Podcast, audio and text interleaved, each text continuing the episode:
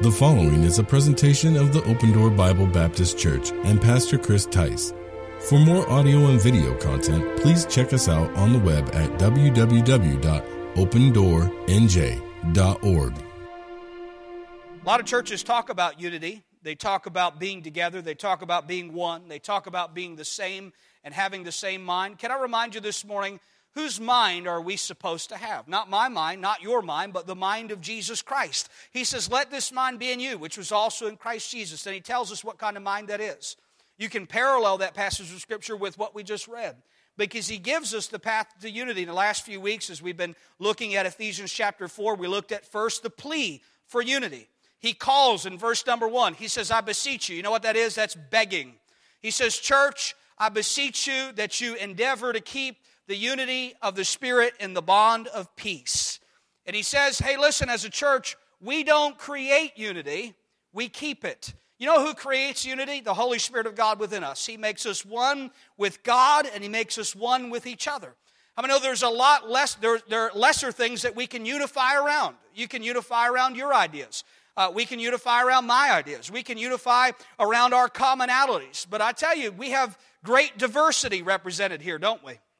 Are we all from the same places? As our brother mentioned, the north and the south, we see even more diversity present to, uh, today. And how many know that we have great diversity? And with that diversity comes differences. We're not here to pretend today that we all think the same. We're not here to pretend today that we all look the same and talk the same and dress the same and act the same. A lot of times the churches will gather and they will set their foundation on lesser forms of uniformity. In other words, trying to make everybody the same. We're not here to make you the same. You know who made us one? The Lord Jesus Christ made us one by His Spirit, and His Spirit is what has created unity in every believer's life. And so, you know what? We, we endeavor to keep that unity. You know, we lay aside our personal preferences. We lay aside what we desire. We lay aside our agendas and we say, we're here to please Christ. You know, a church that says, I want to live for the will of God and the glory of God will have unity.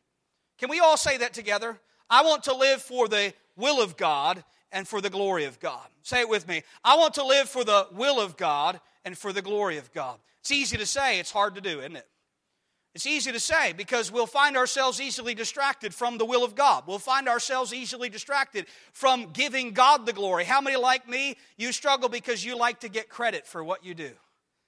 You like to have a slap on the back. You like people to pay attention. We have that pride that comes up in us. And so, as there's a plea, of, plea for unity, we, we saw a few weeks ago that there's the problems of unity. And what's the problem of unity? Well, it's the problem of the church. People.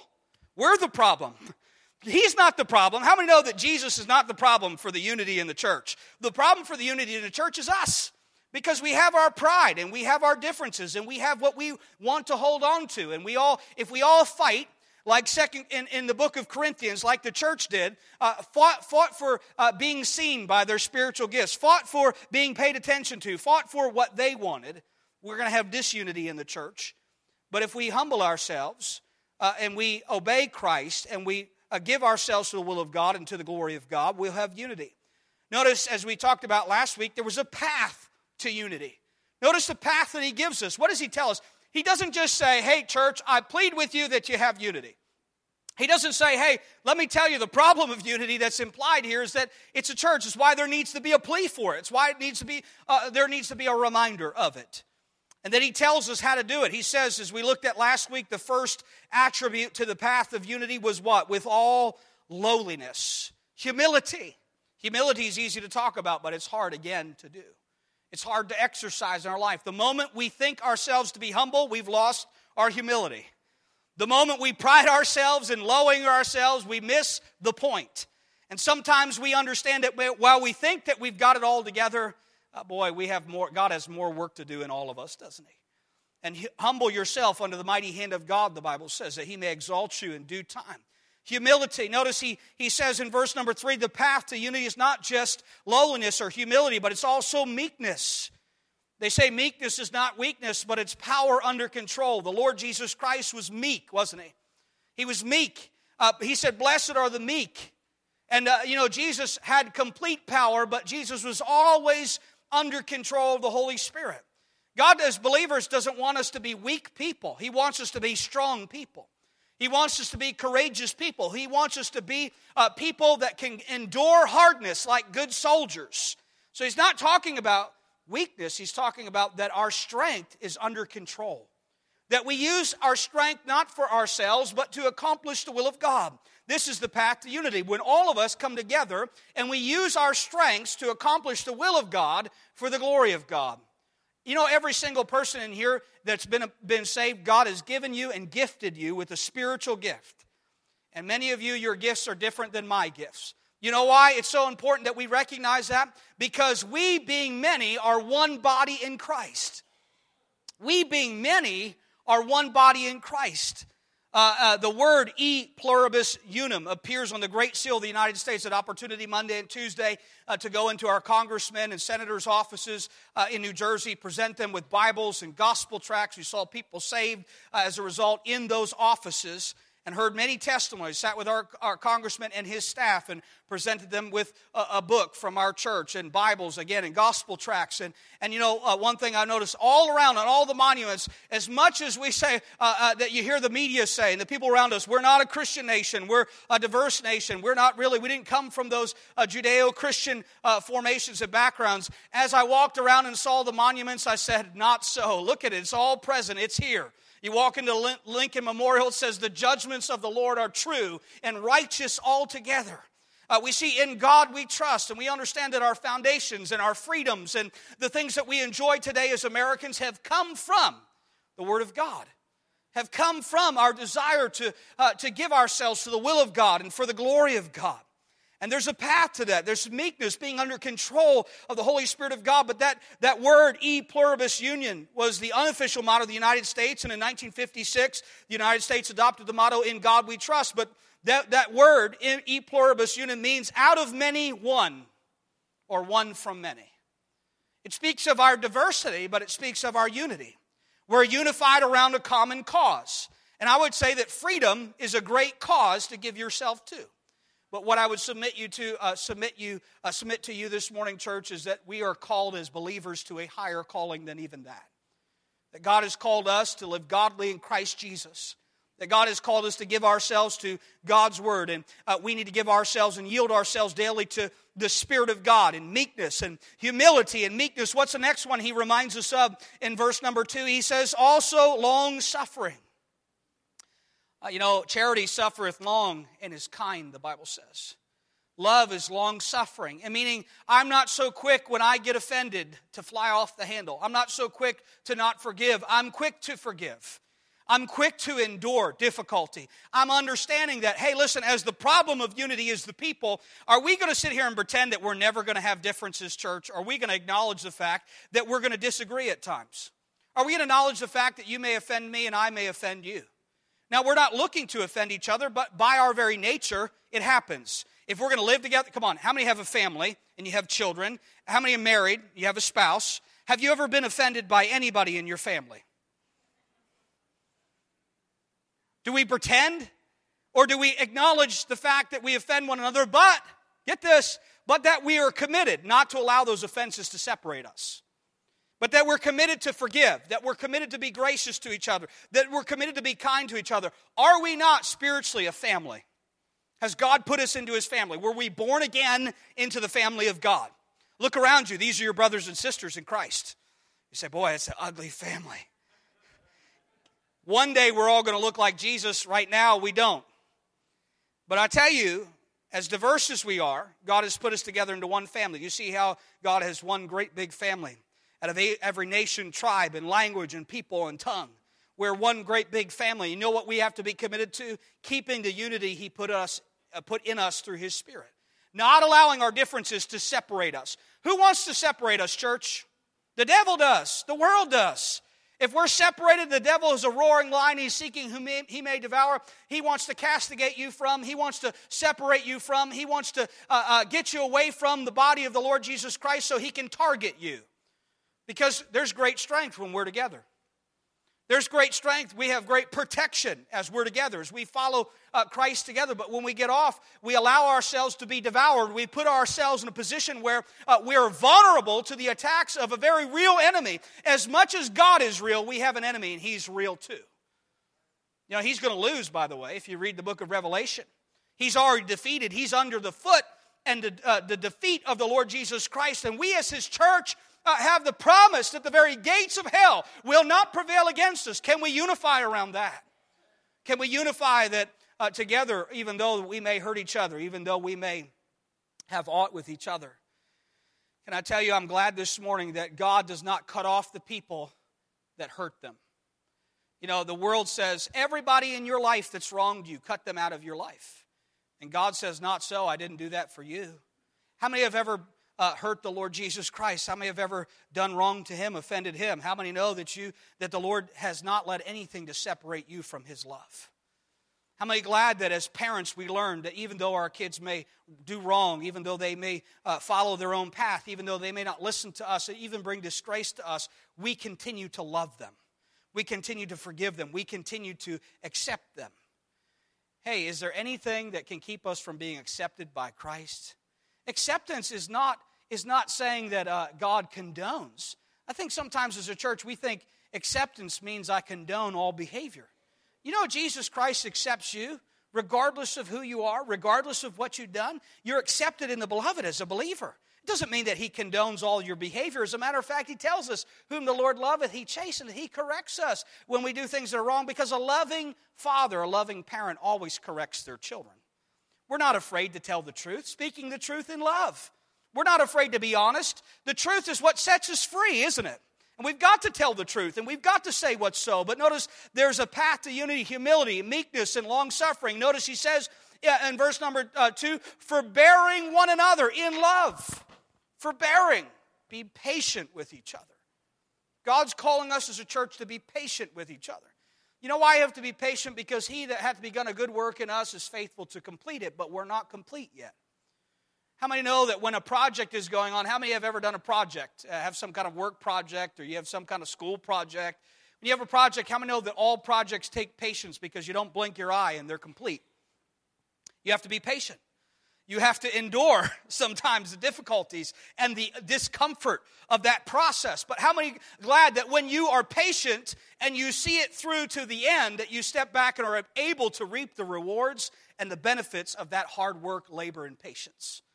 It takes patience. The church is a patient process because Christ is making us all like Him. How many know that that's messy? Because we're not all like him in every area of our lives. And so there's changes that have to be made. There's things that need to leave. There's things that need to be added. Uh, God is doing a good work in us, and we're not all of us, any of us, reached the point of perfection and completion yet. But notice he wants to bring us there. So we see the plea for unity, the problems of unity, the path of unity. We see the place of unity. We talked about that. It's the unity of the Spirit. Who unifies us? The Holy Spirit of God. Can I tell you, tell you it's one Spirit, it's God's Spirit. It's not a multiplicity of spirits. A lot of people talk about the Holy Spirit, but then they talk about a spirit that does things that are contrary to the Word of God. The Holy Spirit does not lead the church to chaos, the Holy Spirit leads the church to unification. The Holy Spirit leads the church to conformity to the image of Jesus Christ. God is not the author of confusion. So, what does the Holy Spirit do? He doesn't confuse the church. He doesn't confuse God's people. He doesn't cause us to be out of control. As a matter of fact, isn't the fruit of the Spirit self control? It's amazing that people say the Holy Spirit is causing me to be out of control. No, the Holy Spirit brings us under control. The Holy Spirit is who we yield to. The Holy Spirit leads us and guides us into truth. The Word of God sanctifies us. Thy Word is truth. Sanctify us through thy truth. The Bible says He sanctifies us and that sanctification process, what does that mean? Making us more like Jesus, setting us apart for His will and for His glory. That's what God is doing in all of us. By the way, I can be confident if you're a believer that God is doing that in your life and God is doing that in my life because that's what His Word says. That is the good that God is working together for in our lives. We studied that when we went through Romans chapter 8, didn't we? A lot of people say, and we know all things work together for good, but really what they're thinking is the good they want. But if you read Romans 8 29, it tells you the good that God is working together for. He's working together for your justification, for your sanctification, for your glorification. How many glad that God is working together for those things in your life? God does those things because we love the Lord. That's not just an exclusive group of Christians. Hey, if you're a believer, you love the Lord. If you're a believer, you're called according to his purpose. And God says, In every believer, I've justified you. I will sanctify you. I will glorify you. How many know that every believer is going to be glorified one day? Every believer. Whether they did everything the way that he should or not. That's how good God is. God completes his job whether we involve ourselves in it or not. You know, the blessing along the way is the reward that comes from involving ourselves in God's process, in God's purpose. We see the place of unity is the Holy Spirit. We see in verse number 11 the presence of unity. The presence of unity. Notice verse number 11. What does it say? And he what? Gave. These are the gifts, the presence that God gives. How many glad for the gifts of God, the callings, the gifts of God are without repentance? You know, God has given us, having then uh, gifts differing according to the grace that is given to us. Every believer in the room, you have a spiritual gift. You know what God wants you to do? Take that gift and invest it in His work for His glory. Use your giftedness not for yourself, not to build yourself a platform, not to make a name for yourself. A gift is used to make a name for Jesus Christ. I'm not here to make a name for Chris Tice. He's a sinner saved by grace. He's nothing without God. He's at best a failure. And I'll tell you this I'm not here to make a name for me, I'm here to make a name for Jesus Christ. His name is worthy to be praised. His name is worthy to be lifted up. His name and His word is what we listen to. I'm not preaching my word today. My word's nothing. His word is what we listen to. His word is what we give ourselves to. And we use our gifts to build up God's church. We use our gifts to edify one another. We use our gifts uh, to help each other do the will of God for the glory of God. That's what God tells us to do with our spiritual gifts. And notice what He gives to the church. He gave apostles and prophets you know, that's in the past, isn't it? Aren't you glad for the apostles that he chose? Let me tell you, the office of apostle is over. There are no more apostles. The apostles saw the risen Lord. They were trained by the Lord Jesus Christ. Paul was the final apostle born out of due time. The Apostle Paul saw the risen Savior on the road to Damascus. He was in the wilderness with Jesus, was trained like the other disciples, and God used him miraculously to be the bridge between Gentiles and Jews so that the gospel could go into all the world, uh, being among the first of the missionaries sent out, Barnabas and Saul. Separate me for the work whereunto I sent them. The book of Acts uh, tells us uh, uh one of the first called, he set the pattern, he set the precepts, and God used him to write the letters, the inspired word of God so that we could have the words of God, the instruction given to his church. You know, Ephesians is not just written to the church at Ephesus by, by, by Paul, Ephesians is written by the Holy Spirit to the church of the living God. It's living, breathing. It's, it's God's inspired, inerrant word. And it's applicable to us today. He's speaking to us, His church today, and say, hey, endeavor to keep the unity in the bond of peace. He tells us here he sent apostles, and thank God they were the foundation. Hey, the, the foundation that was laid that no man could lay was the foundation of Jesus Christ. Can I tell you, the church is not built on Peter? It didn't start with Peter, it starts with Jesus. He's the foundation. All other ground is sinking sand. And we're built on Jesus Christ. He's the cornerstone, the chief cornerstone, which the builders disallowed. He was rejected but we understand that the church was not built on Peter, didn't start with Peter, started with Jesus. He said, Hey, Peter, you know what Peter's name meant? Little stone, Petros, little stone, little pebble. Hey, you're Peter, but upon this rock, I'll build my church, and the gates of hell shall not prevail against it. You know, a lot of people would say, well, the church started with Peter. He's the first. No, no, the church started with Jesus. And upon this rock, the rock of Jesus Christ, uh, I will build my church, and the gates of hell shall not prevail against it. If the church is built on Peter, it'd be gone, it'd be off, it would fail. But the church is built on Jesus Christ. And he gave apostles. Notice he gave prophets, the prophets that came before time. Think about John the Baptist, the one that prepared the way for the Lord. You think about Isaiah and Jeremiah. You think about Jonah and Micah and Nahum. You think about all the minor prophets and the major prophets in the Old Testament. What did they do? They foretold what was to come. You go back to the Old Testament, can you see Jesus? Did they say Jesus is coming? He's coming. He's preparing. And John the Baptist was just a voice, one crying in the wilderness, prepare ye way for the way of the Lord. And by the way, uh, John the Baptist ministry was prophesied by the prophets. And John the Baptist came and he prepared the way. And you know what he said as soon as Jesus showed up? He said, He must increase and I must decrease. I bow before him because he's the Savior. Behold, the Lamb of God, which taketh away the sins of the world. He said, Hey, you need to repent and turn from your sins and understand that Jesus Christ has come to save you, and he'll save all that come to him uh, by faith. I'll tell you, the prophets and then the evangelists, those are given uh, to the work of the ministry. Hey, a missionary is an evangelist. Missionary is one that goes with the gospel into different parts of the world, different places in the world. Some are in America and some around. Some call themselves evangelists, but they don't do the work of evangelist. You know, God calls every pastor to do the work of an evangelist. We're all to be given to evangelism, evangelizing the world. Then he says pastors and teachers. I believe that's one office. He's talking about pastors and teachers. Every uh, pastor is apt to teach, the Bible says. But I'm also thankful he's given the church teachers. He's given us teachers. He's given people that are gifted to teach and preach God's word. You know why he gave those gifts to the church? Aren't you glad for pastors and teachers that God gives to his church? Why does he do that? Notice the next verse. It's not my idea. The next verse says for. What does that mean? He's telling us what he gave them for. For the perfecting of the saints. Why did he give pastors and teachers? To perfect the saints, to help mature the saints. That's what that word means. To help mature you, to help you grow, perfect the saints. Notice that the saints would be able to do for the work of the ministry. He's not saying that the, uh, the pastors and teachers are supposed to do all the work of the ministry. He's saying perfect the saints so they can do the work of the ministry. Notice for the edifying, when the saints do the work of the ministry, guess what happens? The, the, uh, the church gets edified. For the edifying of the body of Christ. Notice now what he's saying the purpose of unity, maturing the saints, to make the saints uh, like Christ. Look at verse number 13. Look at it with me. Till we all come in the unity of the faith and of the knowledge of the Son of God unto a perfect man. Can I ask you a question this morning, church? Who's the only perfect man? Jesus Christ. You know what he wants to do, church? He doesn't want to make you like me. He wants to make you like Jesus. And that's what he's promised to make every believer. You know what's happening right now?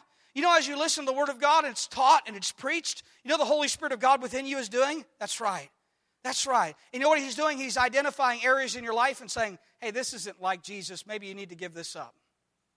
Hey, this isn't like Jesus. Maybe you need to lay this aside. Hey, this isn't like Jesus. Maybe you need to lay this down. But guess what? We can't do that on our own. Only the Spirit can lead us, and only the Spirit can empower us to do that. Because we become more like Jesus as we obey the Holy Spirit of God within us. You want to become more like Jesus? Study God's Word and obey it. You can't become like Jesus just by hearing the Word of God. You come, become more like Jesus by doing the Word of God. Faith cometh by hearing, and hearing by the Word of God. The Bible tells us hey, listen, don't deceive yourself by being a hearer of the Word, but not a doer of the Word. A lot of people like to listen to God's Word, but there's very few people today in the church that would say, I want to do what it says. Remember what we said in the beginning? We want to give ourselves to the will of God for the glory of God. You know what the will of God is? It's not hard, it's not a mystery. It's not something you got to crack the code. There's no code to crack. It's just doing what this says. The will of God is obeying God's word. You know, some people say, Well, I want God to speak to me. I want God to give me direction. I want God to speak to me. He's not speaking to me. Maybe you feel like God's gone quiet in your life. You ever have times in your life where you can't hear the voice of God? It feels quiet. Where's God? Is He talking to me? Can I tell you, if you'll go back to where you stop following Jesus, if you go back to the last command he gave you and you'll pick up and do what he told you to do, you'll start hearing his commands again. How many know you can't get to step four until you did step three? You can't get to step two until you did step one. You know, as a believer, you know what God says? And they that gladly received his word were what? Baptized. You know why we teach people in the church when they get saved they need to follow Christ in baptism? Not because it makes them better, not because it adds to their salvation, not because it makes them a better person, but because it's obedient. Because he said, This is what you do when you follow Jesus. How many know if you've been saved and baptized that that's not the last step? And by the, by the way, it's just the beginning. You begin to study the Word and read the Word. When's the last time you read God's Word for yourself? You didn't have somebody read it to you, but you read it for yourself. Can I ask you when the last time you ate some food? You know, the Bible says, Man shall not live by bread alone, but by every word of God. How is the church living without the word of God? By the way, the church is dying if it's not eating. If we're not eating from the Word of God, and by the way, you cannot just come get a meal that I prepared for you from the Word of God. You've got to go daily. Give us this day our daily bread. God, I need what I need today from your word. You know, you have the Holy Spirit and you have the word of God, so we have no excuses. You don't need me to come in and move in with you and, and, and be a, a police officer to you and give you correction. Hey, you need to do this and you need to do that. Some pastors try to do that. They want to control every move that people make in their church. You know what I know? You have a better police officer in your life. It's the Holy Spirit. You know what he does? He says, Hey, that's not good that you're doing. There's a warning. There, you hear the sirens, you hear the warnings. Listen to them. Do what it says. Do what he says. He's a person. You know what he's doing? He's leading and guiding you into truth. He's teaching you God's word. Hey, he's able, the Bible says, read it. The Bible says he's able to teach us all things. Guess what I'm not able to do? To teach you all things. I can't teach you all things, but the Holy Spirit can. I can teach you what God leads me to teach. I can teach you in the time that you'll give me to teach you. But I tell you, the Holy Spirit can teach you all things. You want to grow? Come to church. Sunday morning, Sunday night, Wednesday night. You say, why? Because you need to eat, because you need to be encouraged, because you need to be edified. You know how much you'll grow? Depends on how much you spend in God's Word. The more you spend in God's Word, the more you'll grow. It's the truth. The more you receive instruction from God's Word, the more you'll grow. Say, I want to grow. I want to be what God says. Notice what he says. Verse number 14. It's not my word, it's his word. Look at it. Look at it, church. Look at verse number 14. That we henceforth be no more what? Come on, church, that we henceforth be no more what? You say, Well, I'm not a child, I'm a grown man. I'm an adult. You keep telling your wife that. I'm grown.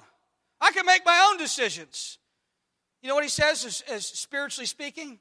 You will, be, you will continue to be an infant. You will continue to be a child if you do not do this. If you're not obedient in this. You know, some people get saved, but they stay spiritual children. You know, spiritual children are easy led astray, aren't they? Can you teach a child almost anything and they'll believe it? They'll believe most anything you tell them if they trust you. And you know what? Spiritually speaking, the church today is being led, led astray by false doctrine because they never grew. Because they never got in God's word. They never got grounded in sound doctrine. You know what they do? They begin to look to other places. Oh, I want to be entertained. Can I tell you, the church's job is not to entertain you, the church's job is to edify you, to build you up in the Lord Jesus Christ. Entertainment is what the world does. But the church started saying, well, we just can't get people to show up by just preaching the word of God. And so we've got to entertain them to get them in. We've got to, we got to get them in, you know, so that they'll want to come and they'll want to be involved. And I'll tell you, they're trying to get people who are lost to worship God. Can I tell you, Jesus said, they that worship him must worship him in spirit and in truth. You can't worship God if you don't have the spirit, and you can't worship God if you don't have the truth. And, and the truth is today that we need the Spirit and we need the truth. And yeah, there's a lot of options out there. Let me tell you, you can find a lot of places of worship. But I tell you, you don't find a lot of churches. And I'm telling you, they're worshiping other things, but they're not worshiping God. The worship to God is not doing what we want, the worship of God is doing what His Word says. And the way you know and can measure the success of a church is by its likeness to Jesus Christ. You want to measure our success this morning? How much like Jesus are we? I didn't say measure me, measure yourself. Notice what he says in verse number 14. Does he call us to a measuring? That we henceforth be no more children tossed to and fro and carried about with every wind of doctrine by the sleight of men and cunning craftiness whereby they lie in wait to deceive, but speaking the truth in love may grow up into him in all things, which is the head, even Christ, from whom the whole body joined together and compacted by that which every joint supplieth, according to the effectual working, here it is, in the measure of every part. You know what he's saying? Measure every part of your life by Jesus Christ. Don't just measure your Sunday morning by Jesus. Measure every part of your life by Jesus Christ. Measure every thought that you have. Bring every thought into captivity to the obedience of Christ. As the Bible says, measure every action you take. Remember that old phrase, what would Jesus do? Would it be better if we obeyed that rather than just wore it like a slogan? But it was meant to be a reminder that we, as God's church, would do what Jesus would do. Every action would be the measure of Christ, would be what Jesus did. Are we not supposed to be Jesus in the world today? Are we the body of Christ, church? Hey, we're the body of Jesus Christ, so the world will not know Christ apart from his church. He's saying, hey, listen, the church is to be the mouthpiece. Ye shall be witnesses unto me. All of us are supposed to be speaking the gospel, preaching the gospel to anybody who will listen to it. You say, I don't know how to do that. Can you tell someone else what Jesus did for you? It's that simple, friend. You don't have to go to Bible college. You just have to be able to tell someone else what Jesus did for you. You know, you first have to know what Jesus did for you.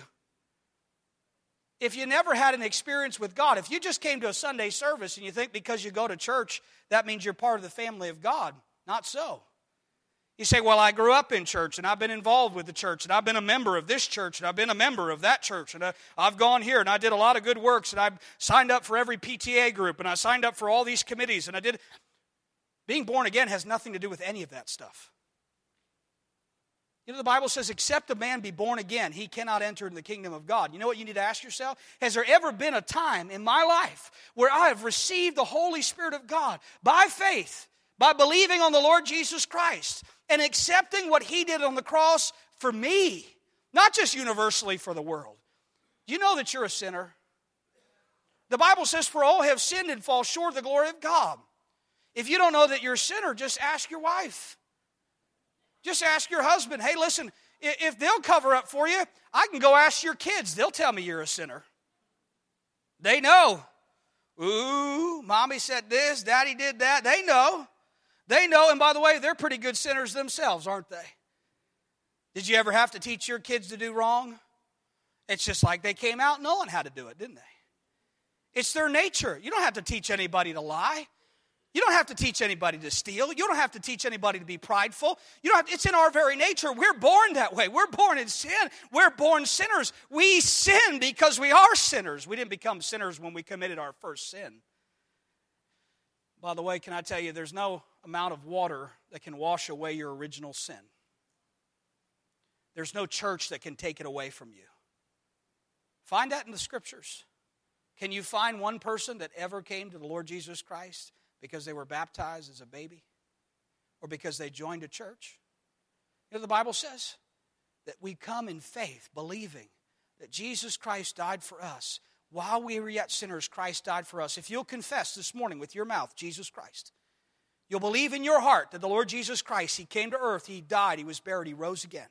And you'll put your faith in Him. You know what? You say, You have a magic prayer for me to pray? No, and I don't have any holy water to dunk you in either. I tell you this morning, it is a personal relationship with Jesus Christ that nobody can give you except Jesus. I can tell you about it.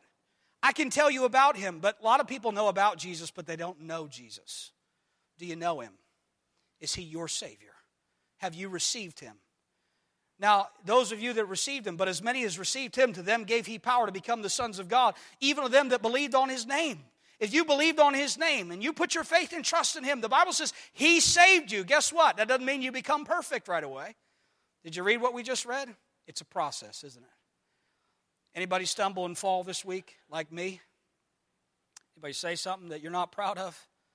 Some of you thought I was actually talking about you actually fell. Some of you probably did. Dumb feet. We, we trip and fall, but I'm talking about spiritually speaking. Did you make a mistake? Did you have a thought you shouldn't have had? Did you say something you shouldn't have said? Did you get angry? Did you fly off the handle? Were you out of control? Did you have a bad spirit? Were you unforgiving towards someone? Did you want something that didn't belong to you? Did you look on something to lust after it? Whew. Pastor, getting real now. That's what we deal with. We love to talk about sins we don't commit. But how many of us, we all struggle with that stuff? That's stuff we struggle with. That's stuff that, that's where the rubber meets the road in our lives. How many are glad that even though that happened to you, that nothing can separate you from the love of Jesus Christ? That He doesn't reject you, that you don't have to come to Him and be saved all over again. Once saved, always saved. Once a child of God, always a child of God. My children, when they do things they shouldn't do, and two of them are, or one of them's here anyway. The other one, she's she needs to be here. But I tell you, uh, uh, they're they're not here. And I tell you, when they do that, are they still my children? Yes. You can't separate that. You can't cut that off. Your kids are always your kids. And once you become a child of God, you're always a child of God. But when we fail, you know what it does? It separates us in fellowship. It keeps us from spending time the way that we should. It keeps us from talking the way that we should. Ever have the cold shoulder from somebody because you didn't do right towards them? It hurts your fellowship, doesn't it? You know what forgiveness is? Being able to sit across the table with somebody and talk to them face to face. That's forgiveness. That's saying there's nothing that's going to keep me from fellowshipping with you. We have to endeavor to do that here, but you will never do that with other believers until you first understand that Jesus does that with you every day. You know, His mercies are new every morning. Great is His faithfulness. How many want to be faithful like Jesus is faithful? Boy, I want to be faithful like He's faithful. Sometimes I come apart. Sometimes I don't do what I should. You know what we can do this morning? We don't have to get a new forgiveness. We just exercise the forgiveness we already have in Jesus. You know why He's faithful and just to forgive us and cleanse us from all righteousness? Because He already did it. He put our sins as far uh, away from us as the east is from the west. He's remembered them no more. When we come to Lord Jesus Christ, He says, Of course I forgive you. I already forgave you. I already forgave you. When your kids come to you and ask you to forgive them for what you did, do you have to muster up some, some forgiveness to find in, inside yourself? You just say, I already forgave you. There's nothing to forgive. I, it's already done. You're my child. I'll, I'll always forgive you. I'll always love you. That's what he does with us. There's nothing that could keep us from that. You know what the devil's whispering ear? You can't come back to God. Once you fail, once you, once you leave, once you're unfaithful, oh, you got to stay out there. He wants to keep you out there. You know what you say? Get behind me. That's what Jesus said get behind me. I've got the Word of God. You know what the Word of God tells us? Not so. Not true. It undoes the lies of the devil, the things he wants to whisper in your ear. Hey, you know what? You can get Christian. If you're far from God today, you can get right with Him right now. You don't have to wait for a piano to play or an altar call. Right in your heart, you can say, God, I've failed you, but you're a good father, and I know you forgive me. God, help me to get back up again. And God, help me to follow you. Help me to give myself to your will. Help me to be obedient to you. God, I know that I've been a part of the problem in the church because I'm not bringing unity to the church. I'm, I'm doing my own thing. But God, help me to be a part of what you're doing in getting the gospel in all the world through the local New Testament church. And I'm on board and I'm all in. And God, I'll be faithful. And God, help me not to fall by the wayside again. You know what we come to do together today? Encourage each other to do the will of God for the glory of God. None of us deserve any credit. We're all just sinners saved by grace. I don't deserve any credit this morning, neither do you. Listen, if I've told you about Jesus and you responded to that, I didn't save you. I just led you to the Savior. I understand that we have gratitude for those that lead us to the Savior, but I tell you this morning, He's the Savior. He's the one to worship. Don't do anything. I want to help you, church, because we're talking about unity. What you do only for me won't last. say, I'm doing it because the pastor's there, because I want him to see me, because I, want to, I don't want to be angry with me. I, I want to be a good friend to him. Listen, that's all good and well, but I'll tell you, that's a lesser motivation. Not with eye service as men pleasers, but as servants of the Lord. Do the will of God from the heart. Do what you do as a service, a secret service to Jesus, that if nobody sees what you do or hears what you do, when it comes to the service rendered to God and His church that you know the eyes of God have seen. The eyes of God know that He sees. His eyes are on the just and the unjust. His eyes are in every place, beholding the evil and the good. You know, God sees when we do. You know, God's going to reward those that do in secret openly, the Bible says. You think about that. What you do in secret for God, God rewards openly. What you do openly for God, God may not reward you for very much because he said you already have your reward. How many know that sometimes we really want that attaboy? We really want that slap on the back. We really want that trophy. We really want to be an achiever that other people recognize because that's what the world tells us is success. But God says success is in your measure of your likeness to Jesus Christ. That's success. God wants to make your way prosperous. God wants to give you good success. But as he told Joshua in Joshua 1 8, the only way to do that is if you'll meditate on God's word every day and you'll give yourself to doing what it says. He says, Joshua, if you'll do what my word says, you'll have good success. I can guarantee you this morning, I'm done. I can guarantee you this morning that you will not have success spiritually if you do not obey God's word. But you will have good success if you do what God's word says. You say, is the Christian life that simple? It's really that simple in its concept, but it's hard to do in its character. Because our character needs to be more like Jesus' character today. You know the best thing that you can do? Yield yourself to the Spirit of God today. Say, I understand the path. You laid out the path. Look at the passage. The path to our unity is not that we become like each other. The path to our unity is that we become like Jesus together. What does Jesus look like? Holy, holy, holy. You ever see something that doesn't look holy? You know, when you see Jesus, you'll know and you'll say what the Bible says every person is going to say when they see Jesus Holy, holy, holy. Lord God Almighty. He's high and lifted up, worthy of all praise. He's perfect, without flaw, without fear. Can I say, Jesus has never failed you, will never fail you. You can trust him. You can trust him. You say, what about trusting him to, to be in the church? There's people here and they're going to hurt me, and they're, hey, listen, you can trust them that even though wrong may come to you, even from other believers, that you can forgive, that you can forbear, that you can be kind one to another, tenderhearted, forgiving one another, even as God, for Christ's sake, hath forgiven you. Church, are we willing to do that today? If we're not, we just meant to hear something, not to do something. Is there somebody you haven't forgiven? Is there something you haven't given and yielded to Christ? This is the time that we do that, church. You heard the message. Now let's do it. Let's do what it says. If God has used this ministry in any way to be a blessing to you, please take a moment to send us an email to info at opendoornj.org. Also, if you would like to support this ministry financially, you can do so online at opendoornj.org. Thanks for tuning in.